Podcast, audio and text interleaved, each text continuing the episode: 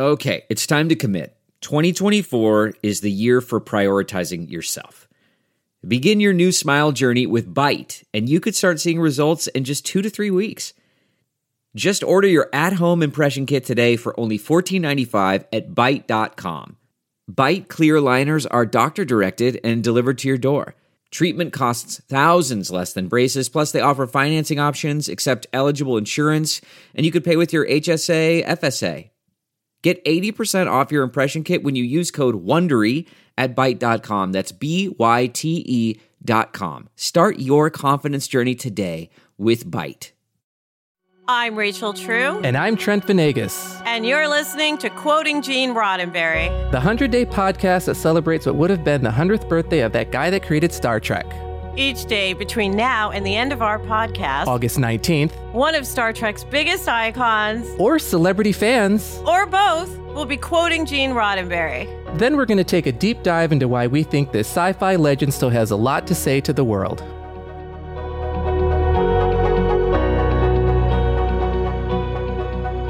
Today's quote is read by Star Trek Enterprise actor Dominic Keating. If I have a love affair, it is with humanity. I would like to welcome back our guest host this week, one of the co hosts of the Roddenberry Star Trek podcast Mission Log, Mr. John Champion. Welcome back. Hello. Pleasure to be back. Thank you. So, John, love affair. This quote. Yes. What do you think? Isn't that lovely? Well, for, first of all, first of all, shout out to Dom. Uh, nice to see him and uh, hear his voice reading this quote. I love this so much in its simplicity. Mm. Uh, I think it says so much, and it speaks purely to my very humanistic heart. Um, in the work that I've done studying Star Trek, studying Gene Roddenberry's work, I think this absolutely reaches the core of what he was trying to do with his creative output the best of what Star Trek has is honoring the ability of humanity to be better, mm-hmm. to decide to be better, and to work hard toward those goals. So when you when you see something like this, I immediately think of episodes of Star Trek where uh, you know it, it's Kirk destroying the computer, Kirk tearing down the false god, whatever mm-hmm. it might be, to say no, no, no you can do this. It, the, the, strength was within you all along. Mm-hmm. you can actually be better.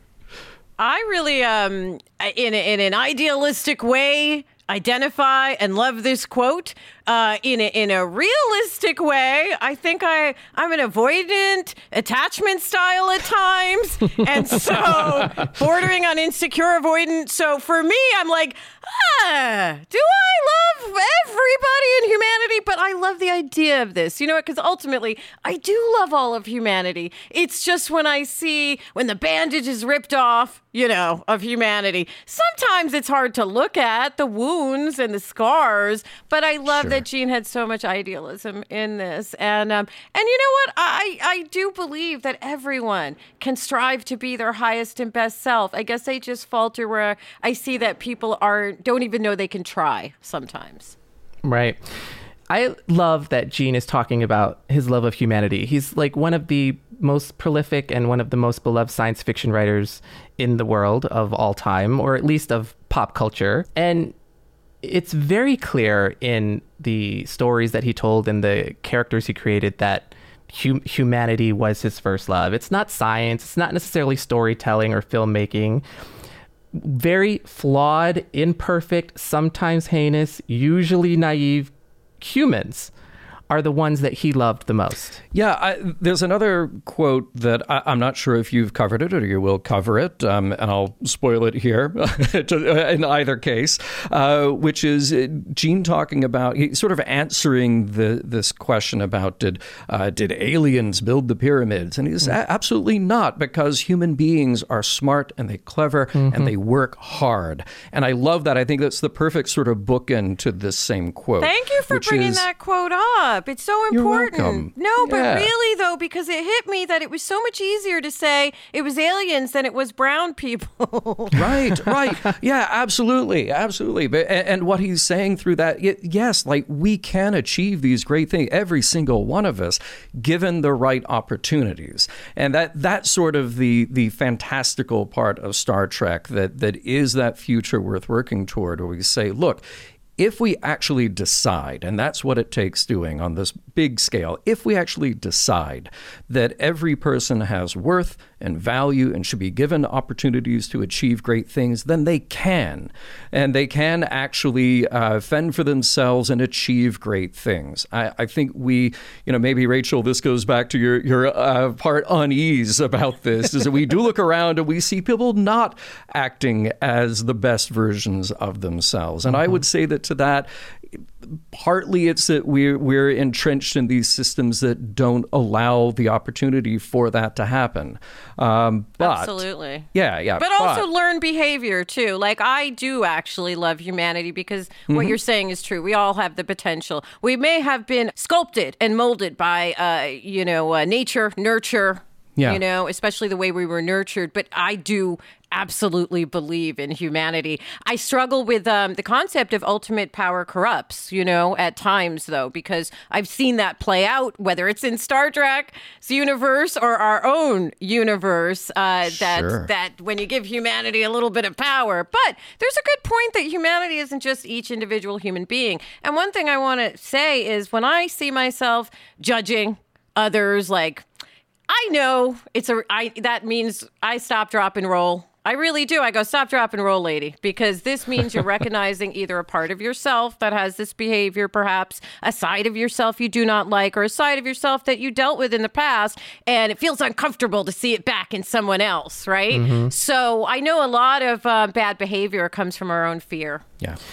And interesting when you think about humanity as an idea, like it's not quite so clear. He he has a love affair. It's with humanity as a species, or as the idea of humanity of us being kind and loving of one another. Which is it? Uh. Oh yeah, that's right. You, you got an hour and a half, or maybe three or four hours to get into that. Yeah, yeah. That that that's a tough one to answer. I mean, and, you know what? That that is sort of the challenge that I think that a lot of Star Trek presents. So it says, okay, look, you have this within you. You mm-hmm. have the ability to make good decisions, even if they're the difficult decisions. Doing the right thing isn't always going to be the easiest thing to do, but we're we, we have this inherent set of tools that we can work with if we actually decide to implement them. But Star Trek and a lot of Gene's other writing doesn't necessarily say, and look, here's the pathway to get there exactly. it says, no, no, no, no, challenge yourselves. You can get there and go. So Gene knew enough to, not to secret 07 them. He wasn't like, here, I'm going to wrap up the answer in a bow for you. Right, right. Yeah. I'm going to open up the concept, though, that this is all uh, within you. And also, I kind of, lo- I, you know, I personally love that he used the word love affair. Right, Yeah. right. Right? But you know what's interesting to me about affairs? In my mind, affairs aren't long lasting. But it does give it a bit of romance. You know, it makes it feel romantic. Yeah, but is it like meet you on the, the top of the Empire State Building once a year affair? or is it like we're with each other? No, obviously he meant all day, all the time. But this is where my brain goes. It starts to pick this apart. Well, maybe you he didn't Uh, mean all day, every day, because sometimes it is hard to love our fellow man. As as you know, I, I try to do my best to love humanity, but there are days where I literally will think to myself, "Man, I hate people."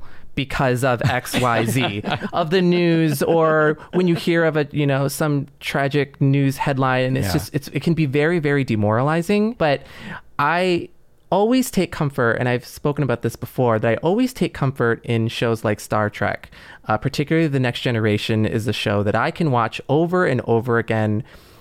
In order, out of order, never tire of watching the same episodes because it's a very comforting thing for me. And a lot of the stories center on the humanity of the characters and not necessarily just the human characters you know, many, most of Data's storylines, uh, the android who yearns to be human, are centered around his searching for humanity. And, and the one thing that he doesn't have that he yearns for, or as he can yearn as an android, is to be human or to understand what it is to be human.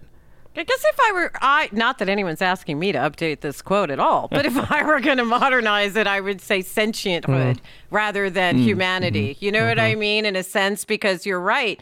D- Data, all all these aliens, everybody, they're not humans. They're not humans. Uh, they are sentient. Well, uh, you know. uh, and Rachel, it- I'll, I'll let you ahead. off the hook with that, though, and, and just tell you that there's a, a truism that we keep in Mission Log, which is we always remind ourselves that in reality, you know, there is no Data, there are no Klingons, there are no Vulcans. What? It's it's. I know, stop. I know, blowing your mind, but but every one of those characters, every one of those species represents us, represents humanity, and represents the the aspects of us that we hope to encourage or or course correct or our mm-hmm. aspirations. So when, when we say humanity, Well, we're talking about all of that experience. Yeah. I agree. That's why I Yeah. said when I see someone else with behavior I don't like, right? I can be judgy, but then I pull it back and I'm like, wait, what's the Yeah, reflection? exactly. What's It- my lesson? Yeah. Just as it's us, and just the same way the aliens will maybe learn from us someday. you know, uh, Trent. Any final thoughts before we wrap this up? Uh, the only thing I want to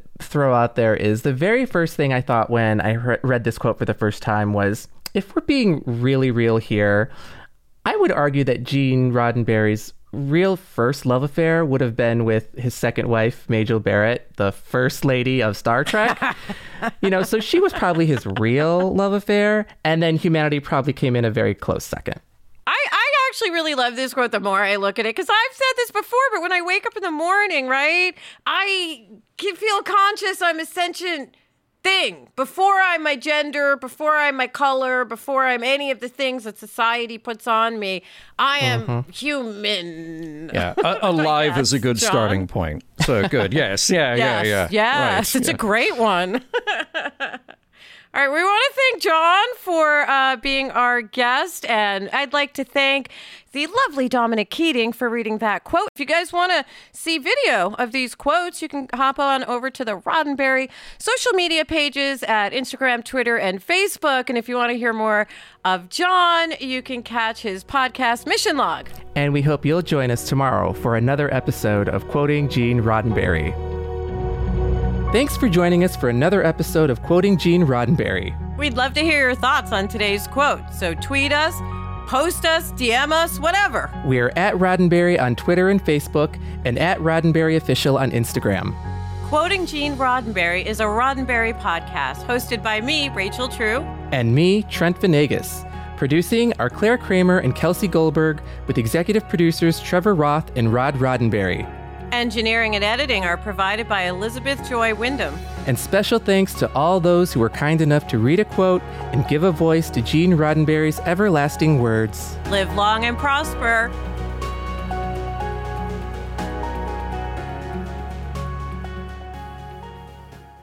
Look around. You can find cars like these on AutoTrader.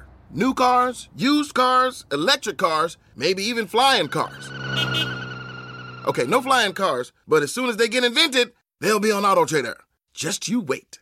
AutoTrader.